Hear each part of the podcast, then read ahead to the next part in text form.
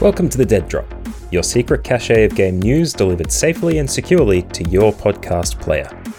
I'm Matt Bliss, your interpreter of the games industry, your prophet of playable material, your professor of time preservation. Elden Ring and the Steam Deck are still dominating the news space for video games, so we need to talk about them. As a FromSoft fan and looking to play Elden Ring myself later this week, I'm hoping to be able to report back to you all shortly with my own experience and tips for how to approach the title. But we're here for the news. So here are the news stories that you need to know. It makes sense with the release of one of the biggest games of this year, if not the decade, that there's a bunch of stories swirling around it, the good and the bad. Hidetaka Miyazaki, the creator of Elden Ring, was interviewed for The New Yorker and has stated that the challenge in From Software games like Dark Souls is part of the studio's identity. He's quoted as saying that hardship gives meaning to the experience, and the difficulty of those games is not to be compromised. In a Kojima esque bent, he opines that with the challenge comes failure, but to rise from failure and grow is tantamount to the joy he wishes people to experience from his games. With the difficulty discussion on the rise again, and a lack of accessibility in Elden Ring, it's hard to extol this growth mindset attitude without the inclusive design. That being said, Bandai Namco has been rewarding the developers of the game with a day off on the release of Elden Ring marking it as Elden Day to allow staff to play the game. Bandai has also raised the pay of many salaried employees and promoted flexible working conditions. The press release indicated a rise of 50,000 yen per month to their base salary that comes to around $5,000 per year. I love hearing these stories of workplaces supporting their employees and seeing the writing on the wall regarding events like this. I would love to see more of it around the games industry, especially with stories like ActiBliz and Team 17 out there. Stories of the Steam Deck post release continue to thrive, and Gabe Newell has made a clever move to utilize the media opportunity. He has been spotted giving interviews and physically delivering the Steam Deck to select customers and signing upon delivery. There are a few notable remarks that have been made by Gaben regarding the state of the Steam Deck and games in general, the first of which being Valve, known for Steam and the deck itself, open to bringing Xbox Game Pass on PC to Steam. He stated that there's no plans for a Steam subscription service at this stage, and will work to make it happen. Subscription services may still need a kickback of 30% to Steam, but we may see deals being made again with Microsoft's own App Store, undercutting the market with a mere 12% kickback. Gabe has also mentioned that the Steam Deck's price will not change from its current rate, but that Valve may work on higher performing models for sale later.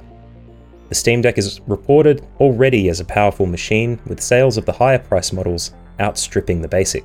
With the chip shortage continuing to affect device development and the graphics card market still exceeding MSRP, the choice to iterate and improve the hardware is bold. I think it's a great decision. Having waited for a long time to upgrade my PC due to pricing issues, should the Steam Deck come to Australia soon, I might have to check it out. In a surprise announcement on the 27th of February, the trailer for the new core Pokemon titles was released.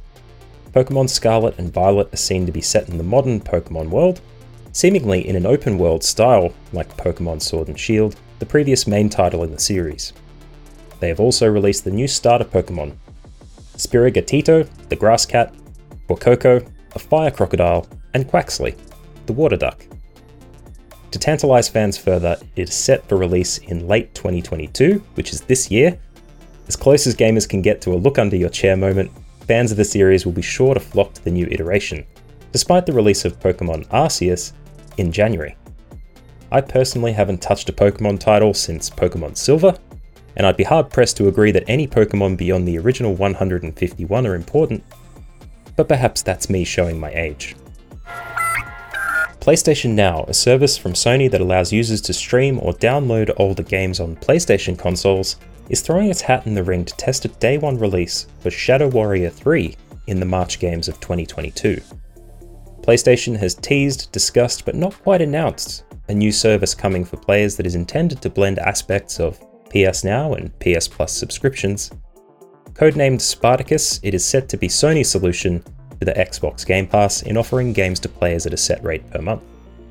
With the release of a new title on the PS Now service, Sony might be testing the waters for their new service to see if day one releases will drive sales and uptake.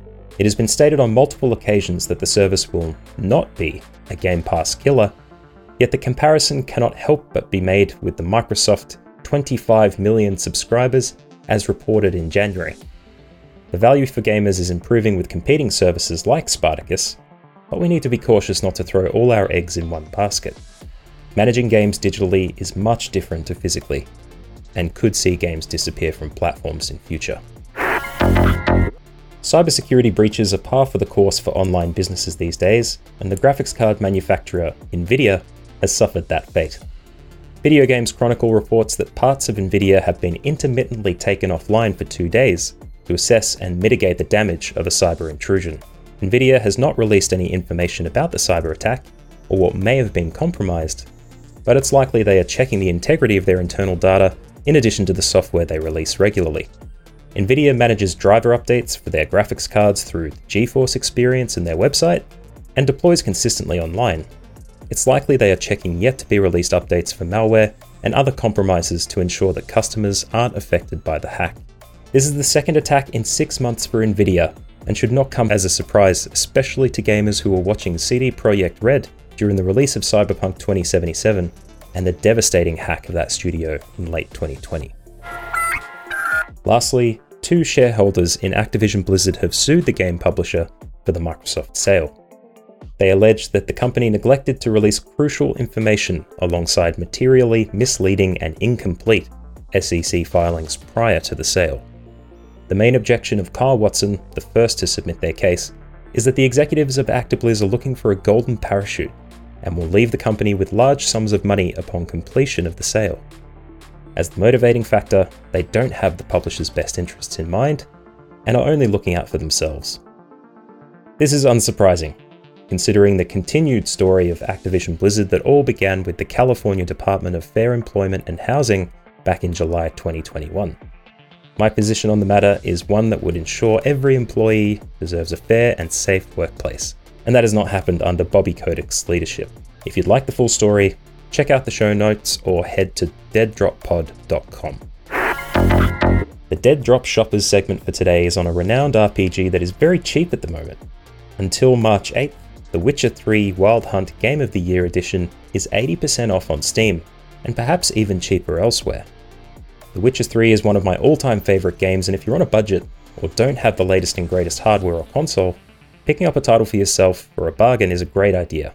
With over 50 hours of mainline story and hundreds of side quests, it will keep you going for a while. And that was the gaming industry news that you need to know. Head to deaddroppod.com to check out the sources of the stories, transcripts, and more. Join me every Tuesday, Thursday, and Saturday to discuss the latest game news and if I miss anything, let me know on Twitter at MattBlissPod or via email at deaddroppod at gmail.com. Or don't, and just tell your friends about the Dead Drop for video game news. Stay safe, stay well, and I'll see you here in a couple of days.